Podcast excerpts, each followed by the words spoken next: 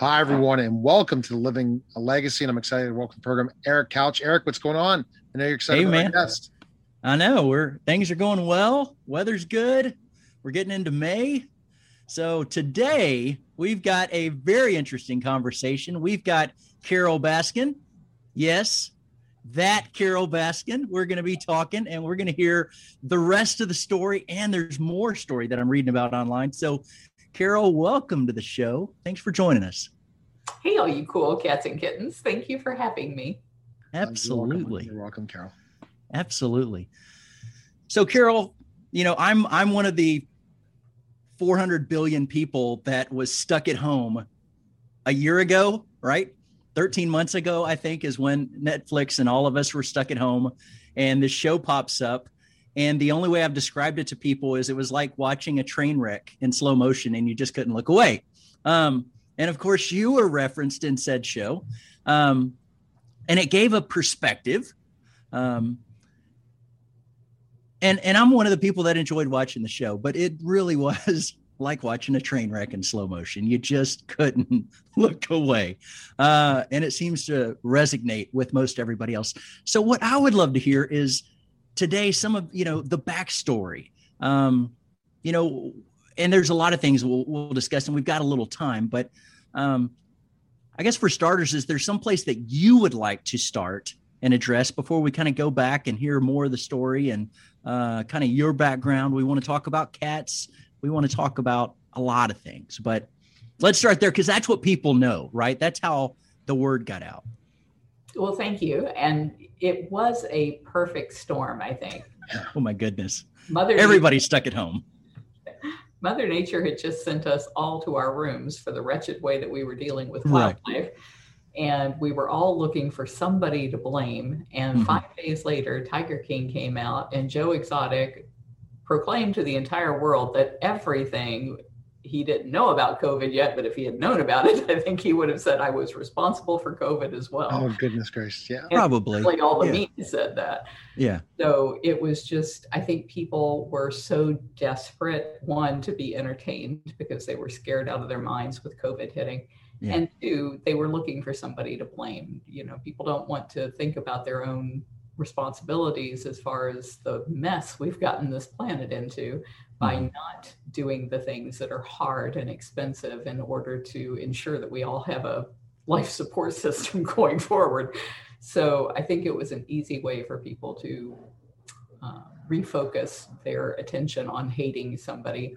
And I'm really glad that I was that person because I have the inner belief that everything happens for a reason and that it's all actually for the best and leading us to a higher sense of enlightenment.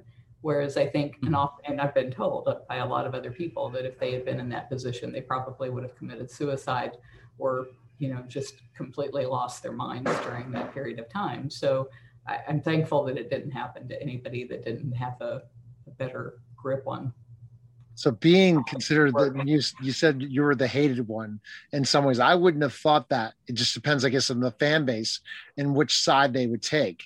So you were able to handle that. So how could you were able to deal with that, especially you didn't know how much of a storm it would be for the people that love you or hate you, you know, in certain ways based on the show.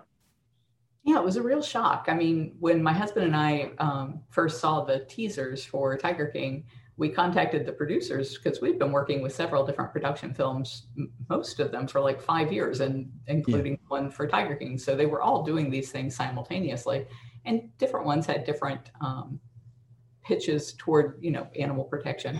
So Hidden Tiger came out after five years, and of course nobody probably has ever heard of Hidden Tiger. It was an excellent film that talked about why we're losing the tiger in the wild the conservation game is about how all of the big cat problems started in America with these talk show hosts taking cute little cubs onto late night shows and um, several others that we were working on. And so Tiger King was pitched to us as being called something called uh, stolen wildlife.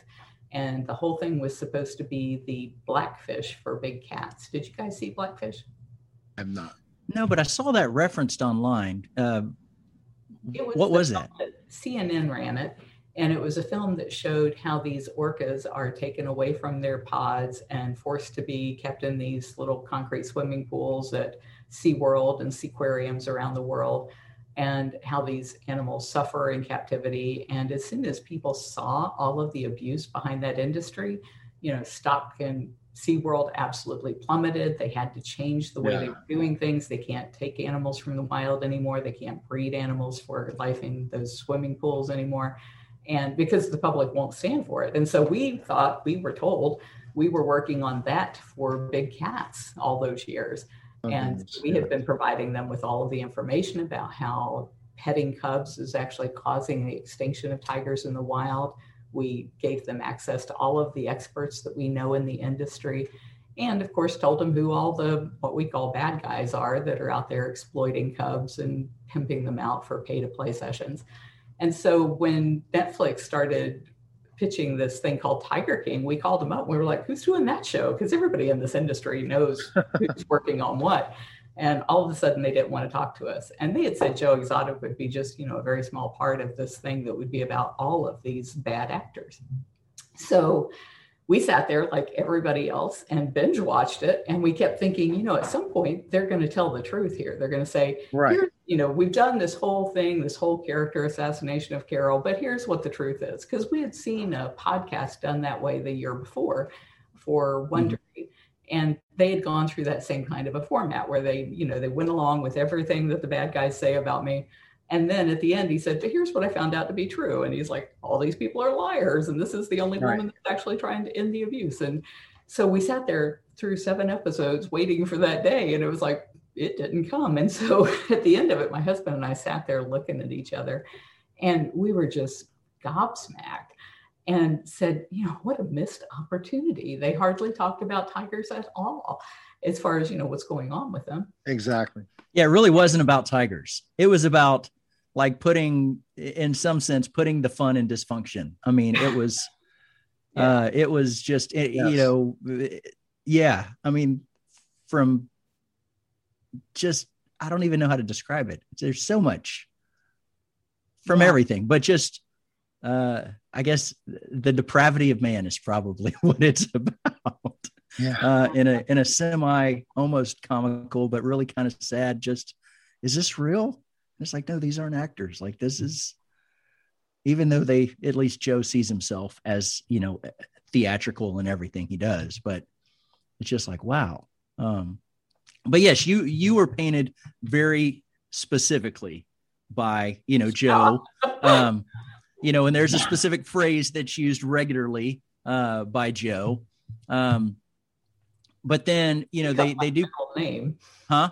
I said it's like become my middle name. Yeah, I'm, I'm, I'm sure it has. And I know that, you know, on Facebook, there was what there was some Tiger King memes that literally I, I looked one day and it was started. And I want to say like three days later, it had over a hundred thousand. And then it was like, seemed like a million. And I was like, oh my goodness, this thing is, it's everywhere. Um, you know, but, but you're also portrayed from watching it as, as someone who's, you know, kind of the the Goliath of, you know, in that you've got this massive media presence that apparently you built for quite a while. YouTube, Facebook, social media, right. uh, a pretty material following of people um, that assumedly you know that's that's what allowed you to you know from a positive perspective you know it's used as she's got this army of people that's trying to hold joe down right but then you know, if, if, as an analytical person, you're going, okay, she's got this army of people that she's built an influence. So, you know, I know as a side, I would be curious to know, uh, you know, how did you how did you go about? Because I want to come back to the drama, but I'm curious, how did you build that influence? I mean, being an influencer of having all these people, a lot of people were like, how do you do that? Uh, and and clearly, just from watching the show, like you've done that, and I'm assuming that's what's helped fund Big Cat Rescue, and that's what helped, you know, get the word out and stuff. So I, I would love to, at least for a minute just to kind of hear, step back and and hear that because it's it's intriguing to a lot of people and how somebody does that. Well, it's interesting that you you phrased it that way because I think there are two different camps out there. There were people who either right. already knew us or people who may not have known me because they didn't know so much about cats. They might have known about elephants or dolphins or whatever.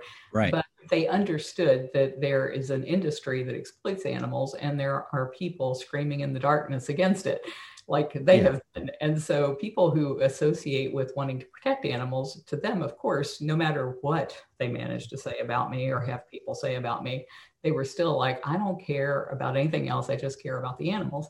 But then there was this huge element of people who just didn't, for lack of a better word, put dog in that fight. And so they just didn't care to them. Yeah, I had no idea it existed. Yeah. And that's been a problem.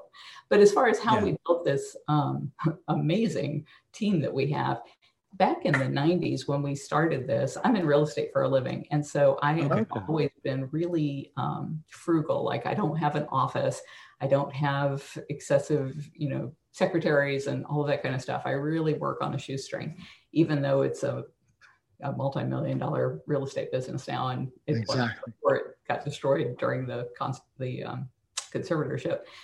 But I've always been that kind of person. Anywhere I can cut corners without, you know, of course, harming the cats, I would do that.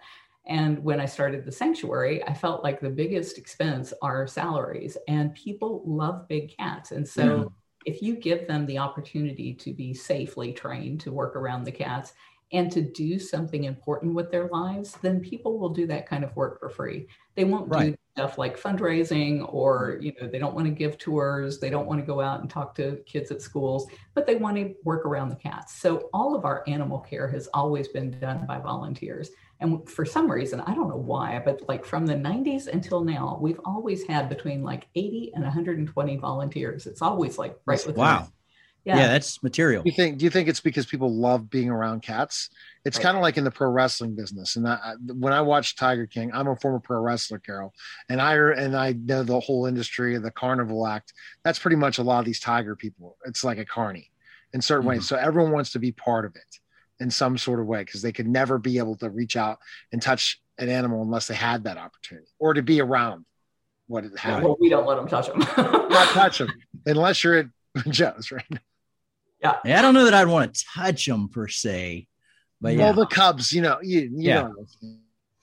So, you know, that part of what we've done has already, has always been so many people are giving their entire lives to taking care of these animals. And of course, they're telling others about it. And so it shared, you know, shares by word of mouth.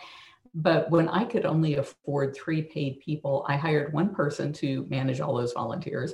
I had hired one person mm-hmm. to um, run our gift shop. So you've got merch and logo wear and all that kind of stuff that you're putting out there that's advertising and branding. And then the third person, everybody thought I was crazy in this industry, but I wanted a videographer. And I felt mm-hmm. like, you know, back in the 90s, I thought video was going to be the next big thing. And it turns out it was. Right. And so these. It was. Yeah.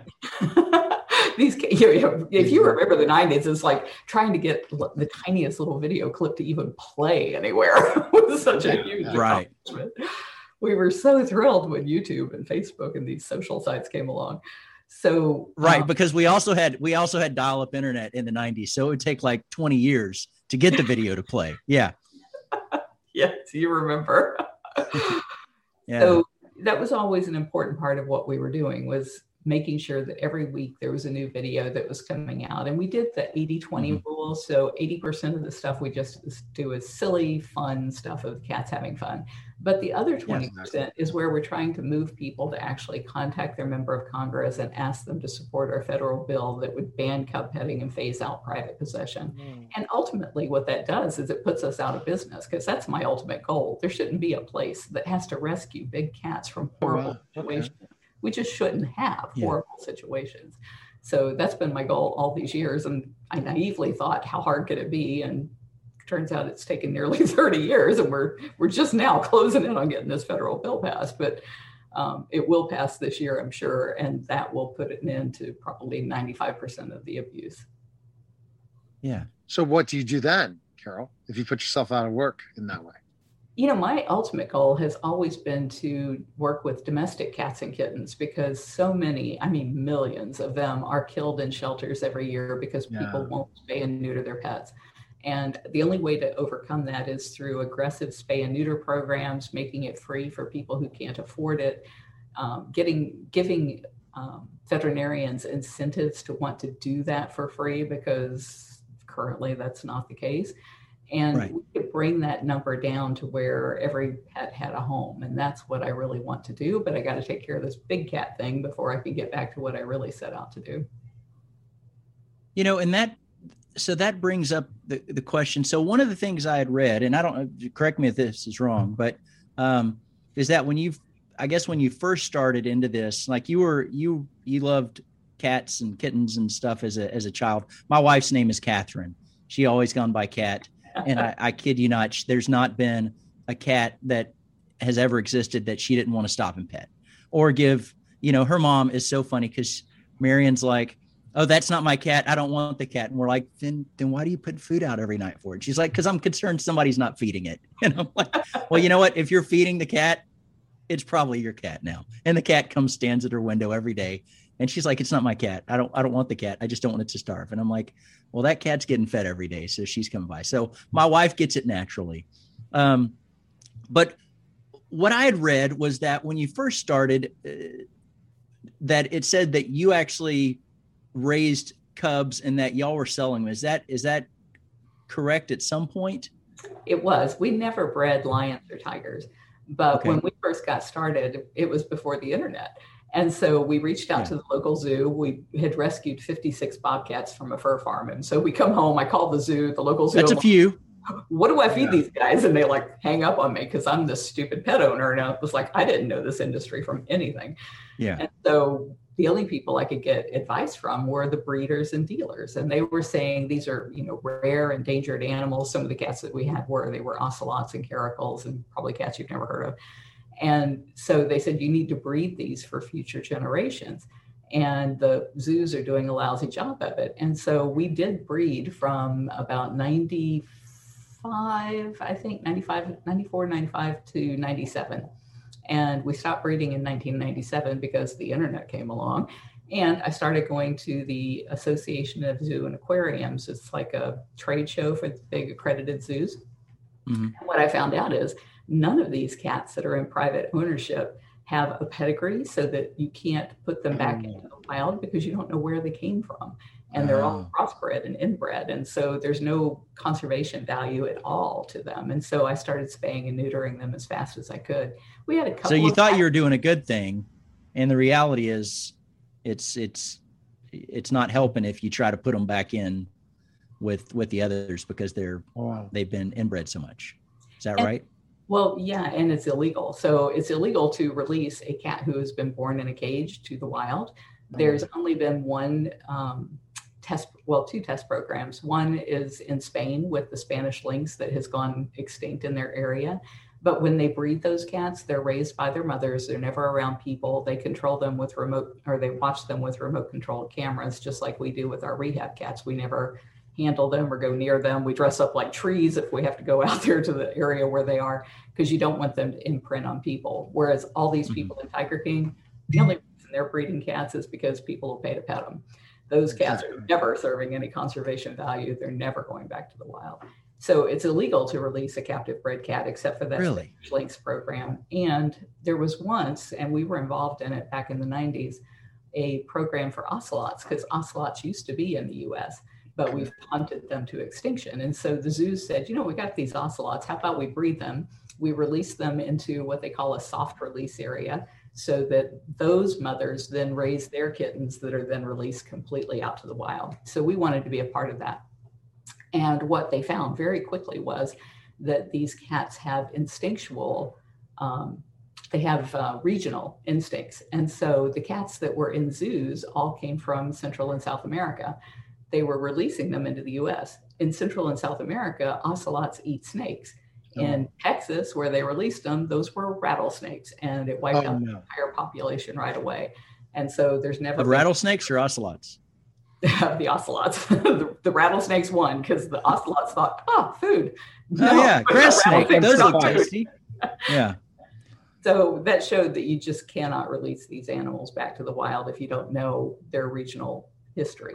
Right. And so that's when we stopped breeding the cats. We had a couple of accidents with cats that were like 18 years old. They usually only live to be 12 in most zoos and most and in the wild. here at the sanctuary, I've got cats out there that are 25 years old. So I thought by the time they were 18, they were the least that I had to worry about. I started spaying and neuter all the younger ones first. And so we had a couple of kittens that were born in 1999, I think one in 2000. But we haven't bred cats in 20 years.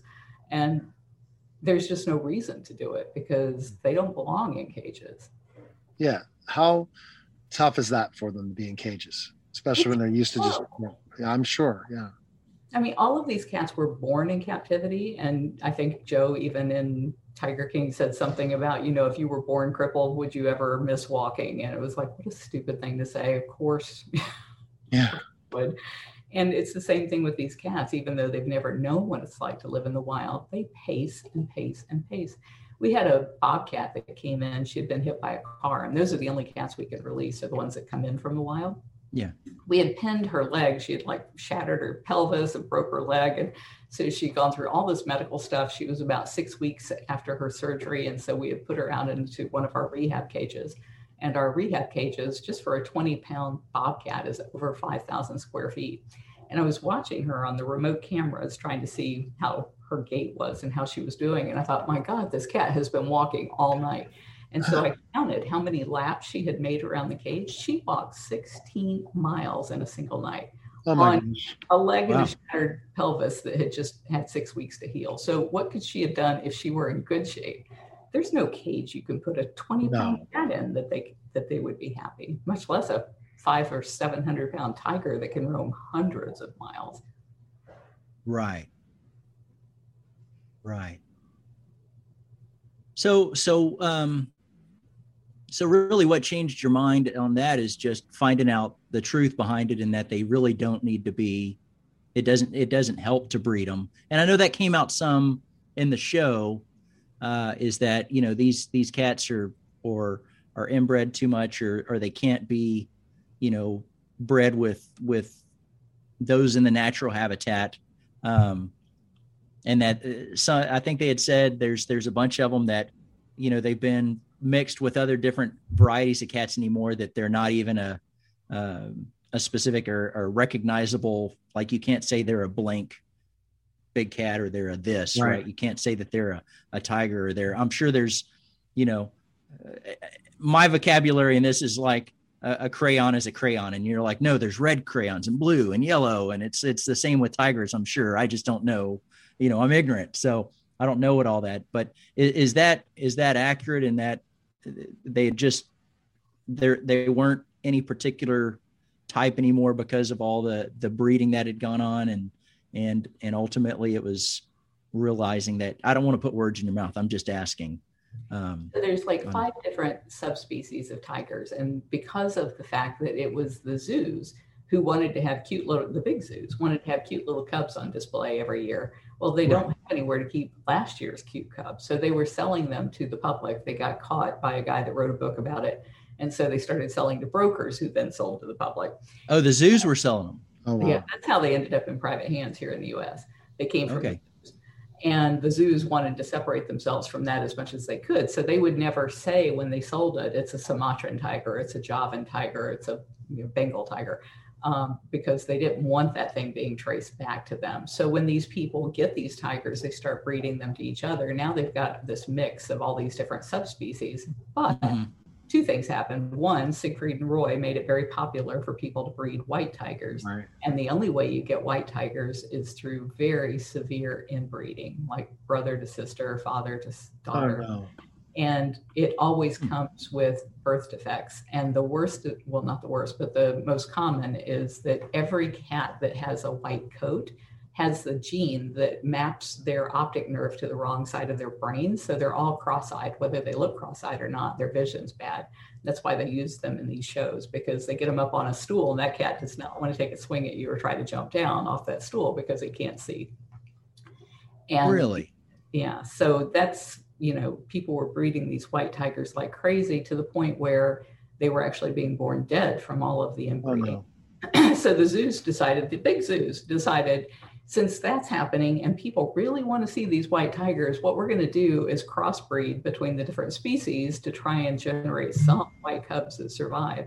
And as a result, there's not one purebred Bengal tiger left in the United States because all of the zoos were complicit in that.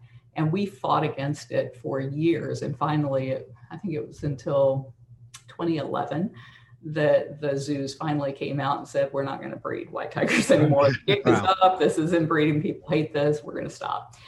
But the private sector continued to do it because people just go gaga over it. And then yeah. the other thing that you're talking about is actually breeding lions and tigers to each other. And the reason they did that was because there were endangered species laws that would protect tigers under certain cir- circumstances, but they didn't protect hybrids. And so the uh, people who were exploiting these cats didn't want any government oversight. And by crossbreeding and creating ligers or tigons, which was just depending on which is the father, a lion or a tiger, then they were escaping, they thought they were escaping the Endangered Species Act. But since then, the government has determined, in fact, today, Jeff Lowe is having all of his hybrids seized by the government because oh, it said these are indeed uh, protected because there's some part of them that is a tiger or a lion, which are both protected cats. Today. Just this morning. Really? So that's just news right now. You got. I know. You heard it here first, unless you've been exactly. on Google. No, but, yeah, but she's done, done a lot of interviews today, so who knows? yeah, this is first um, talked about it. yeah. Okay, there you go, Eric. Well, you know, been up there a week ago flying drones over his property because the neighbor had said some of the cats were disappearing. So we've been putting pressure on the government to get in there and do something. So I was really happy to see that happen today. So, so are places, and I don't know if Jeff, I, actually Jeff Lowe's place is probably an hour and a half from my house. Um, so I'm in I'm in North Texas. Um, so I know I could drive there. I don't know how. Maybe it's two hours. I don't know. Never been there. They're kind of um, right now. So are are those places still continuing to uh, breed cats and sell them, or is that, um, you know, with the with the media and and especially the Netflix deal, did that did that uh, increase the amount of people looking for them, or is that decrease, or is it the same, or or what kind of impact has had just in the last year, I guess? Really know. I can only go anecdotally, but as far right. as Jeff Lowe goes, he lost his license back in August. Okay. So without a license, he's not allowed to buy or sell or even exhibit the animals. And the Department of Justice is now suing him along with USDA and PETA because he has apparently violated that. And part of what they were doing, they went in a few weeks ago and they took all of the tigers who were pregnant or not pregnant, but all of the tigers who had just been born because there was evidence that they said these animals were not being fed properly and they were ending up with all of these metabolic bone diseases. So they took the cubs and all of the mothers, even though the mothers had been separated, just so that he wouldn't breed the mothers again. And then today went in and took out the hybrids. So hopefully they'll get all of the cats out of there because of the fact that he's not allowed to be breeding or selling or doing any of that. And as far as whether or not that's happening, like I know Doc Antle out in um, Myrtle Beach, South Carolina, is still offering pay to play schemes wow. out there. I've heard people say that that's still open. They're still pimping out cubs, but he's also under indictment by the state of Virginia for animal trafficking and animal abuse charges. And he was supposed to go to court um, mid April, managed to get it postponed till June so that he could make, I'm sure, so that he could make the most of this, um, what do they call it, spring break season, yes. which is a big season for them to make a lot of money. Yeah. So sadly, I think these people know how to work the system and to delay justice for as long as they possibly can wring every dollar that they can out of these babies. So you're not just hated by some people that watch the show, but you're also hated by all those pe- all those villains after he found out the backstory or did more research on those people you're mentioning, Jeff Lowe and the guy from South Carolina and all that stuff, right? Well, those guys have always hated me. Right. I mean, we started as soon as I found out the truth that none of these animals could ever serve any kind of conservation value and that these people had been lying to me, I started exposing them for that. And what I started doing was keeping a website at 911animalabuse.com. And the mm-hmm. reason I set that up was because so many of these people will operate under different names so that their bad actions don't follow them. And so when Joe Exotic would go out to the mall, he would have a different name just about every time he went out. Oh. So when we would, you know, contact the mall and say, well, you know, this guy is, look at all these citations. He's got like 300 some odd citations from USDA for the way he treats animals. You don't want to be involved with that. And they'd say, well, that's not him. It's some other name. And so I discovered that 21 of these organizations that I was chasing around and putting on my chart were actually him. And so I created like all of these people, that's all Joe Exotic. And so that's why he hated me so much. And I did it with every one of these animal abusers. And so they have been, there's been so many of them that have threatened to kill me over the years, threatened to harm me, done everything they could to shut me up because they didn't want the public to know what they were doing. And certainly didn't want law enforcement looking into the things that they were doing. And I've actually even been physically attacked by some people. I know that there were people that, you know, after Tiger King were doing this free Joe Exotic nonsense and saying he was set up by Jeff Lowe. And oh, wow. it was just, that was so crazy. There were people in 2015 that were calling me and saying Joe had off, had um, tried to pay them to kill me or tried to pay their husband to kill me. And every time I would turn this into law enforcement and they just never did anything about it until they stumbled into it looking into a lemur sale. that was what yeah. led them into the middle of this whole murder for hire plot. So, one of the things I'd love to talk about some of the discrepancies, but one of the things that came up in the um, in the series or whatever we want to call it um, was talking about, and I think it was near the end when Joe's like naming names and doing stuff like that. Uh, is that like it was rumored that that Doc had like a, a, furnace where he was burning the cats that didn't sell. They were getting too old. Um, and and I, am guessing you haven't been to Doc's and you're not going to talk about that even if you did. But but is that I mean is there truth that not so much about him, but just that that those are out there and that is like see is that a common practice uh, for for places that are breeding them once they get too big or is there is there evidence that that's happened regardless of one person but within that within that industry? Yes. And we have gotten whistleblower reports not only from doc antle's organization but others as well. And some of them uh, one in particular was siegfried and roy. And i cannot verify these reports but right. that's that's what these people were saying is they would use the cubs for as long as they could and then they would um, use chloroform to knock the cubs out and incinerate them while they were alive. And that has just been this persistent um, intel that keeps coming in about these different places around the world, around, well, around the world actually. And we've not been able to get inside these places to find that out because they are treated like Fort Knox. I mean, right. If you sure. look into the people who have come out of Doc Antle's place. They have said that they were forced to give up all their earthly possessions. They weren't allowed to have any access to the outside world. They had to give up all communications with their families. And they would do this for years at a time with these very young, impressionable girls. And I think if young, you, impressionable girls is what I got out of Doc Antle's yeah. uh, thing as well, because uh, there seemed to be. Uh, there was the whole sex part of his thing with the young impression. But when you do that to someone, I mean, it's it's when you study cults, that's exactly what a cult does. Um, sorry, yeah. keep going. Well, we've talked to a person who had come out of his place and who had said that he had forced her to. Um, do you know what a cattle prod is? An electric mm-hmm. cattle prod? Oh yeah, these things are wicked. Midwest. So yeah. that's what they use for training these cats to do yeah. Commands on oh, No. Yeah, it's like a stun gun on steroids.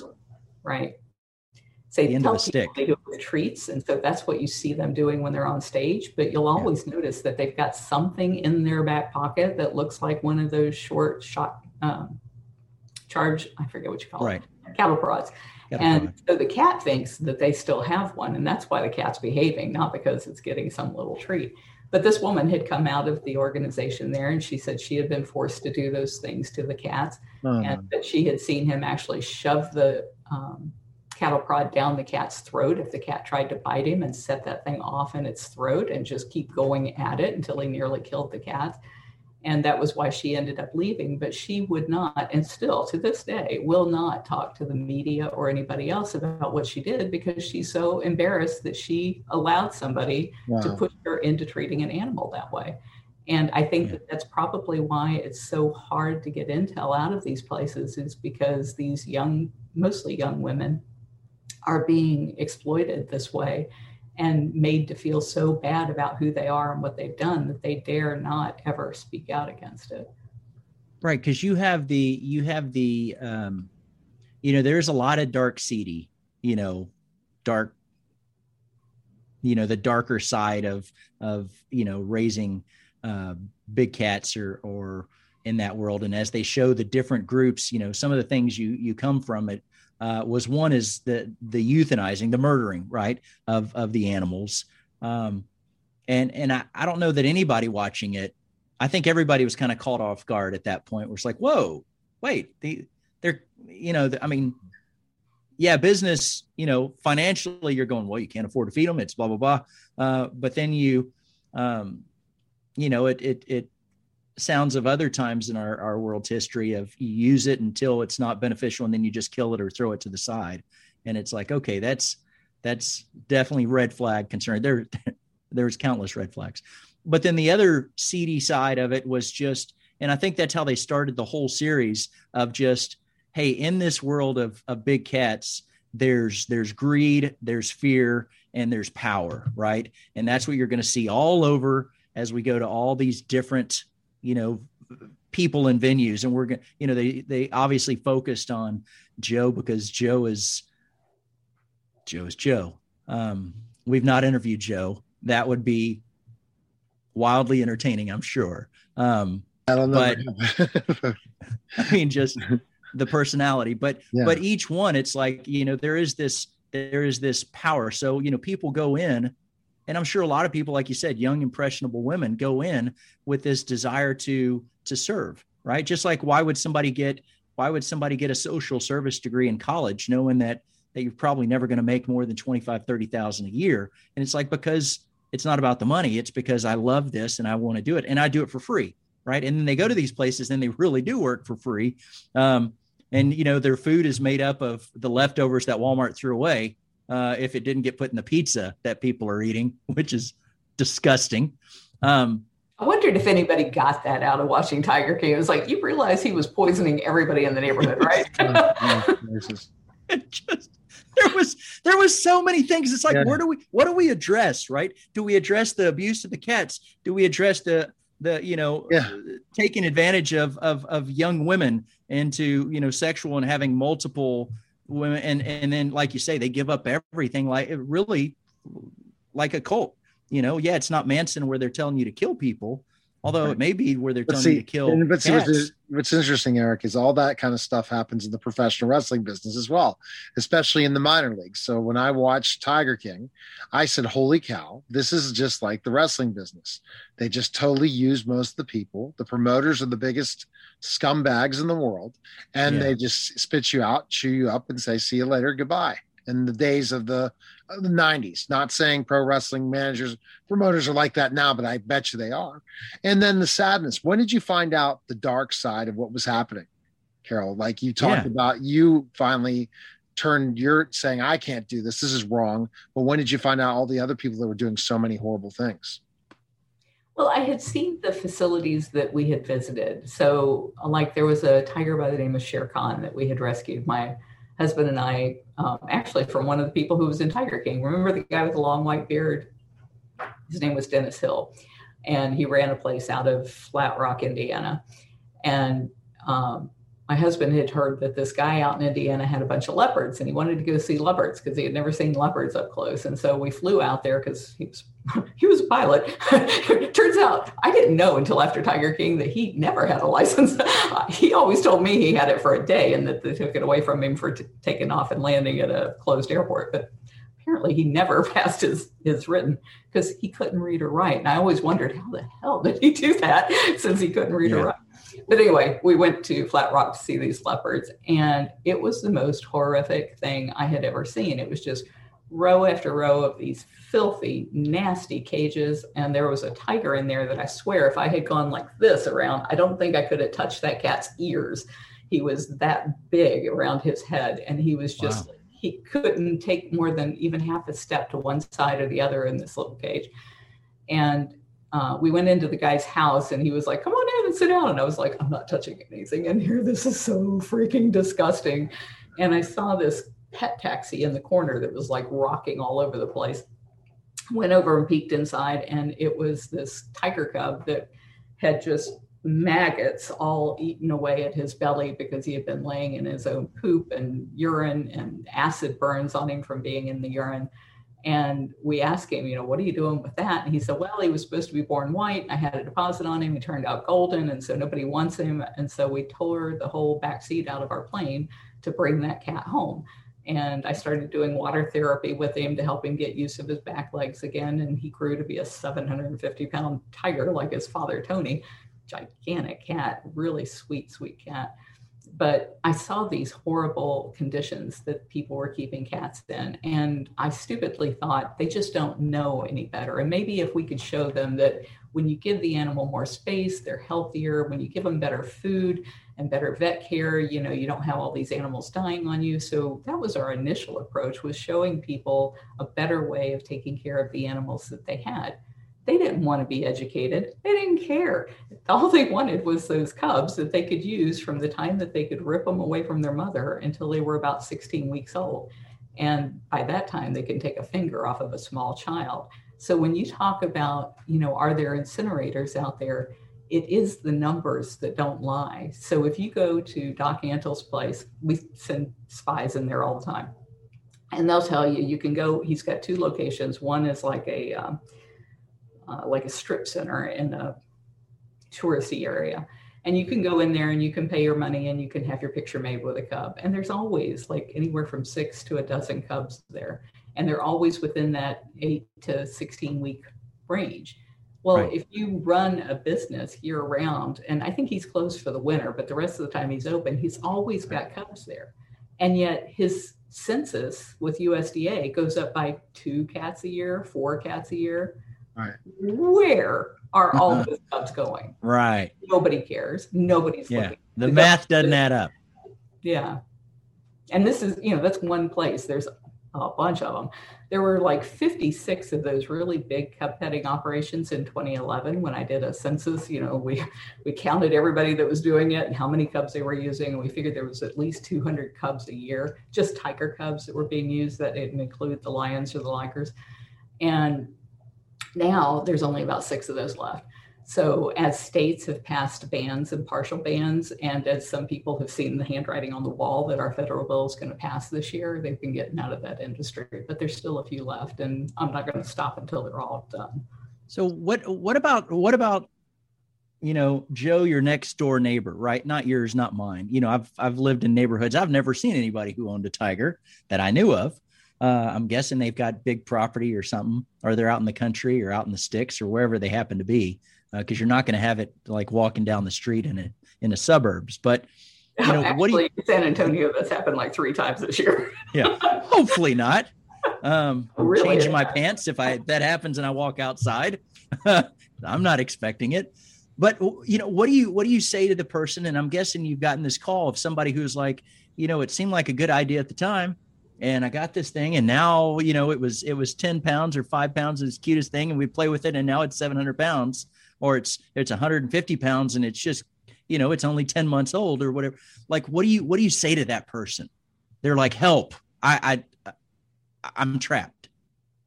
We will help those people. We will take the cat for them. We won't charge them anything for the upkeep of that cat for the next 20 years that it's going to live here, with one caveat. They have to sign a contract with us saying they will never get another big cat and they will never pose with another big cat. Because if I see a picture of you cuddling with a cat after the day that I have rescued this one from your idiot face, I am coming after you for the full weight of what it's going to cost me to take care of that cat. And it costs me $10,000 per tiger per year just oh with vet care, not any of the overhead of the sanctuary. So that's actually written into the contract. Unfortunately, there are a lot of places that they get their money through doing a rescue and they need animals to rescue or else that money stops coming in. And so they don't want these people to stop getting cubs. They don't want these bad guys to stop breeding cats because that's how they make their money. And yet you can never raise enough money during a rescue to take care of that cat for more than a year. So if that cat's going to live past a year with you, it's a it's a reverse Ponzi scheme that's never going to work unless you've got like I do real estate and all this other stuff that's helping to support the cats. So I think everybody who takes in a cat should require that that person never get another exotic cat. Sense for sure. Do do any of them ever want to keep it, or, or you know, is there a way for them to? Uh, is there ever a situation? I mean, I'm guessing you've got to have a lot of land. Unfortunately, Florida has the largest cage requirements for a big cat. If you can go outside to a parking space in a any parking lot, a single parking space that you would park a car in, that's how big Florida says it has to be for up to two lions or tigers for their entire. Wow. And they'll they'll they'll be the length of the parking space. Yeah, it's like 16 feet by 20 feet, I think, is the the standard here. And Florida has the best laws of any state, which is just ridiculous. So even though you may think that your neighbor has a lot of land, those cats are not living on a lot of land. They're living in some tiny little cage. And you know, people don't know when those cats are next door. We had, you know, at our peak, we had 200 cats here in Tampa. We have about 50 now. We had a bunch in the early days because we had taken in so many from fur farms at one time but people would come out here for a tour and they'd see the cats roaring and they were like I live like five miles away. I never could figure out what that sound was. And you could hear it five miles away. They didn't know until they saw the cat. Oh, that's what wasn't a car. wow. So okay, so what's the problem with I mean, I've got a handful of questions that have that have kind of come up as we've talked. But first was, you know, what's the issue with somebody wanting to take a picture next to a cute, cuddly kitten? I mean, it sounds fun. I, I would want to do it given the chance. So, what's the problem with that? This is the hardest thing for people to wrap their head around. And I actually had a explainer video cartoon created to make this as simple as I possibly could. It's over hmm. at cubtruth.com. But essentially, here's the deal. So, okay. when people want to pet a cub, they have to keep replacing those cubs every two months or so. And that creates all of these cubs that are now ending up being, supply and demand. Well, they're actually being dumped after they can't be used. Once they're 16 weeks old, they're either being killed, like we believe they're being killed and incinerated alive. Exactly. Sleeping, or, and nobody would pay to pet a cub if they knew that was going to be. Right, right. Never or they're being given away when they get to be big enough that they can't be used. And that's when people get them as pets. Most of the people that have them as pets didn't pay anything for them. They were just like oh wow it's a free tiger. It's like it's yeah i'll take one. And then it's like 700 pounds. What do we do with this thing? Oh my god. And it's always like that you know they yeah. a great pet and they show off with it until it's about a year and a half old and it's you know 200 pounds. Um, so all of these cats end up out there in the private ownership. Those cats end up in the illegal trade for their teeth and their claws and their skins and their bones. There's something called tiger bone wine, and they actually use bones from lions and tigers and jaguars because you can't really? tell once it's been skinned what it is. But it's a luxury product in Asian markets and it's illegal. But because of the fact that if you get caught with any of those products, you can just say it was my pet tiger. Nobody can oh, do goodness. it. But if it if there were a law against you drinking wine from your pet tiger seems a little dysfunctional. Well, so does hanging their skin on the wall. I don't know anybody that does that with their dog or their cat. Yeah, and I don't know if they do that with their own pets though. Yeah, I don't know. Weird. Okay. But if there's a law against having a lion or a tiger as a pet and you get caught with those items then there's you know jail time and there's substantial fines and it stops that industry now if you think about the fact that it's going to take $10,000 a year to raise a tiger up to a full size you know probably four or five year old cat. Now you got $50,000 invested in this cat that's worth about $60,000 for its parts. If you shoot a tiger in the wild, how much is a bullet? It's so much. It used to not be as much, but yeah, still way cheaper than, you know, two bucks. Yeah. And so if you grow that market, just like if you grow the auto market and more people can afford cars, there's always going to be people that want that premium product, the BMW, mm-hmm. the Lamborghini, whatever they consider the premium. It's the same thing with the products from the tigers. They want the most virile cats. They want the wild tiger, not oh, yeah. the cage raised, cage raised inbred, crossbred cat. So it puts increasing pressure on the cats in the wild. So it's really hard for people to understand if I'm petting this cute little cub, how that's killing the tiger in the wild. And that's why hmm. we made this cartoon to explain it to right. them because it's just not it's not well it's it doesn't make sense right you're thinking it's just cute like when i'm walking down the trail and the guy's got his dogs with him like we stop and we're like can we pet them and we you know you get down and you pet them and you say hi and you know mine are like throw the ball. it's like this is a term of endearment. So why wouldn't i want to pet you know this cat? Because i've never pet you know a tiger or lion before. Um, but it makes sense that when you do that you know I, I, guess and part of the reason i asked the question is you know when we went to uh, when we've gone to canada and other places like that uh, if you're out and about and, and they'll tell you you know as you're entering the town it's like hey don't don't feed the bears don't touch the bears. And i'm like wait feed the bears that sounds fun. And you hear back, you know, in the 50s yeah. at Yellowstone, they did feed the bears, and it's like Yogi Bear and Yellowstone, Jellystone. And it's like they they would literally feed the feed the animals from their vehicles, right? But they're like, you can't do that now. And I was like, why not? And then I and then I find out, hey, if you feed a bear, the city has to kill the bear. Um, you know, euthanize it is the term they use because people don't understand what euthanize means, but it means kill it, right? And it's like if you feed the bear, they have to kill it. And I'm like, whoa, why would you why would you kill a bear just because you they got into your food or something? It's like because they'll come back. And then, you know, for one, somebody could get injured, but also it's teaching them. And there's all this stuff that that if you're not familiar with it, it's like, what's the big deal? But then when you find out the rest of the story, Carole, like you're saying, look, you pet that cub, they've got to keep cubs coming because otherwise people won't pet, pet them, right? Supply and demand. But that cub's going to get old in 16 weeks, which is not that long. And then they got to replace it with another one and another one. And then what happens to those cubs? Uh, and the same thing when I was bear, I was like, well, you know, once you find out, you're like, well, crap, I don't want to feed the bear now. I mean, I wanted to 10 minutes ago. Right. Because that sounds awesome. But now that I know that, like, wait, if, if I, if I feed that bear, that bear dies okay, now I don't want to feed a bear. As much as I still want to feed a bear, I'm like, not if it's going to kill him. Like me, me touching that cat means that a cat's going to die. You know, to some, you know, equating maybe not that specific one, but but no, mathematically, every single one of them, I guarantee. Yeah, unless they sell it or give it away, right? Um, but it's um, going to end up in a horrible. But but either way, never turns out. What are you going to do? Yeah, there's not that many places that need a cat. If they're if they're going through them, churning through them that quick, it's like something something malicious is going to happen to that. Um, it's like, man, okay, now I get it. And, and every person I've ever talked to and told them this, they would always, they still will always argue and say, well, the situation that I did was different. It, no, it was not. I yeah. am absolutely certain it was not different. You you were part of the problem and you didn't even know it. Right. So um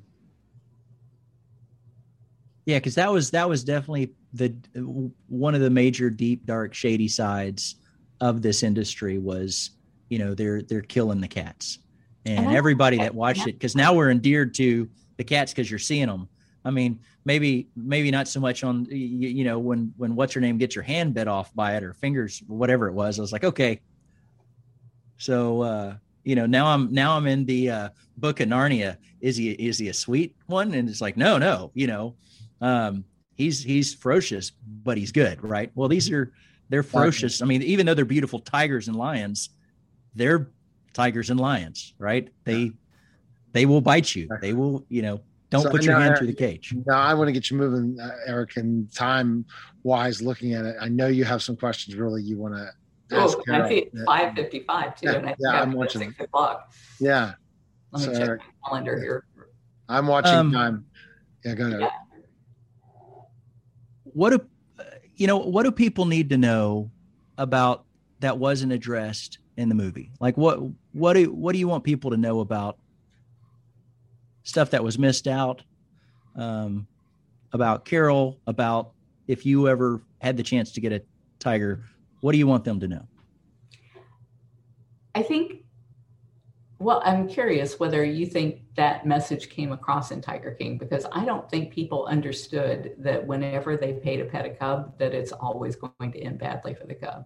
No, I don't Yeah. think that came. No, not at all. You did. it, but it definitely else- wasn't direct it was it, if they, anything they it made was it, a made very it like it was really message. cool, and you could get a lot of chicks and have a fun time if you get to pet a cub. That's what I saw from, and then they, then you just the public service announcement from you, but they were bad mouthing you the whole time. So there was no good way of showing the spin with you and PETA that really you were the good guys at all. That's my take.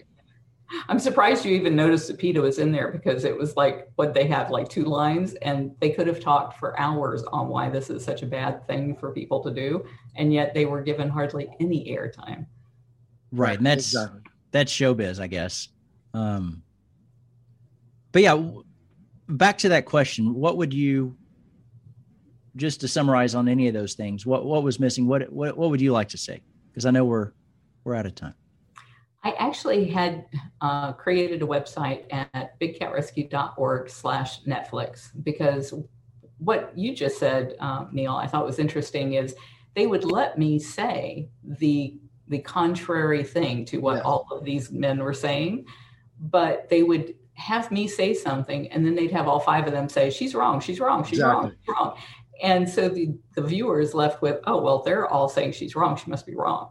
Yeah. And if you go through like i did minute by minute through the entire tiger king i address you know here's what you were seeing on on the screen but here's the evidence that i produced for those producers so that they knew better than to say the things they did or to give air to the things that they did you know like the septic tank and the grinder and all of that kind of craziness talking about how i had uh, married a millionaire and um, had been a home wrecker and had um, cheated his children and all Yeah, that you're a murderer. Then I'm just being. I'm just being. I mean, that's what I know we didn't even get a chance to go there. I, I know. lost track of time. Eric, but- I- as a radio guy that does so many interviews, I'll cut to the chase. They thought you were a murderer.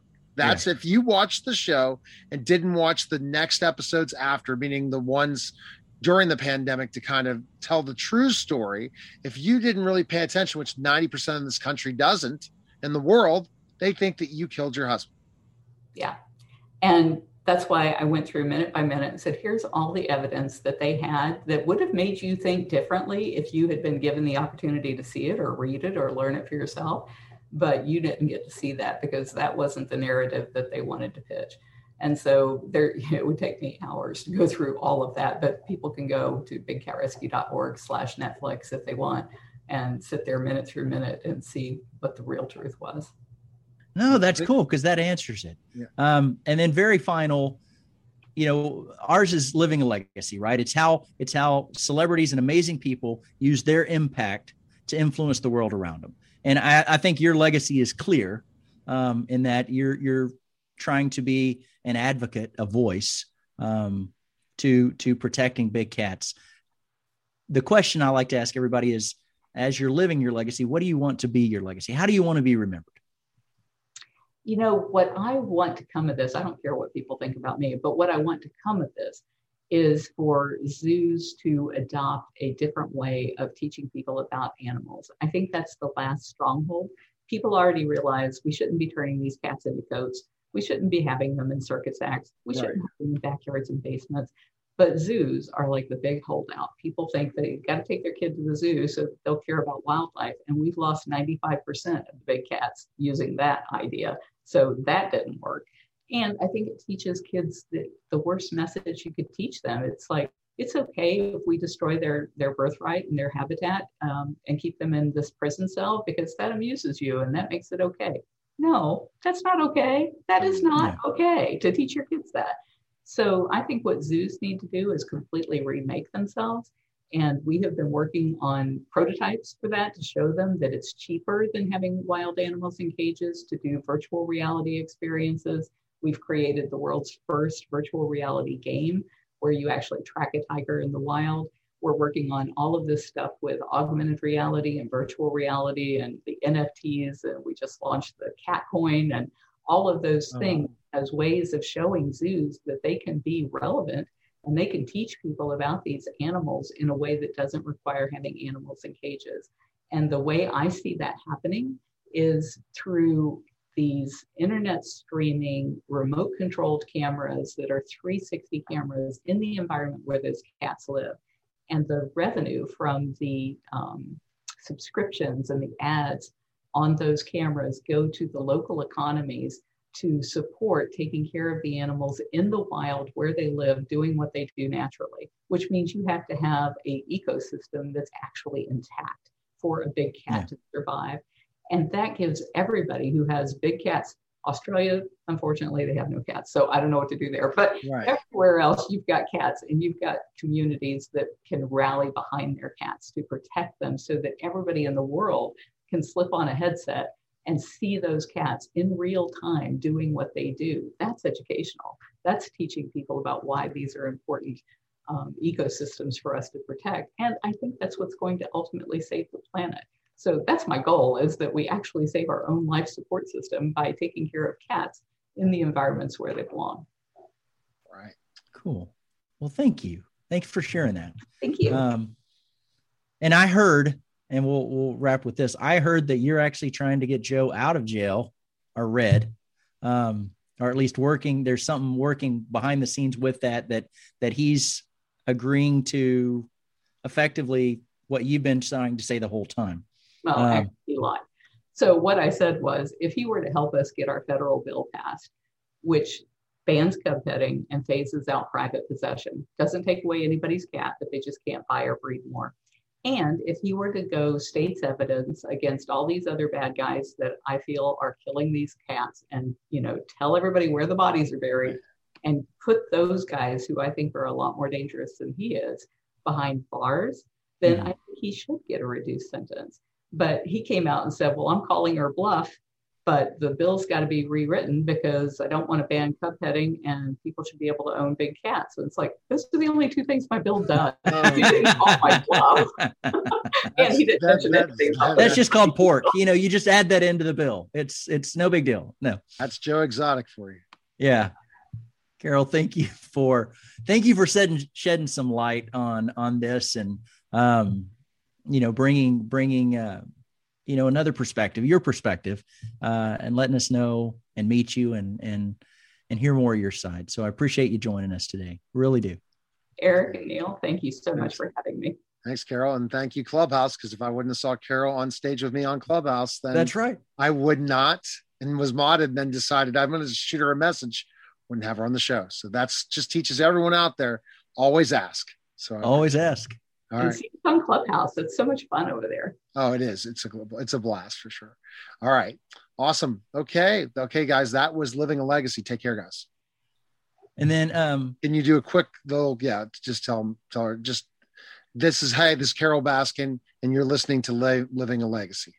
Just got yeah, if you Hey, all you cool cats and kittens, it's Carole Baskin, and you're listening to Living a Legacy. Perfect. She's awesome. Okay. Take care, guys. Thank you, Carole. I'm hitting. I'm on to my next call too. Take care. Yeah. Thank you. Let's see you guys. Thanks. Bye.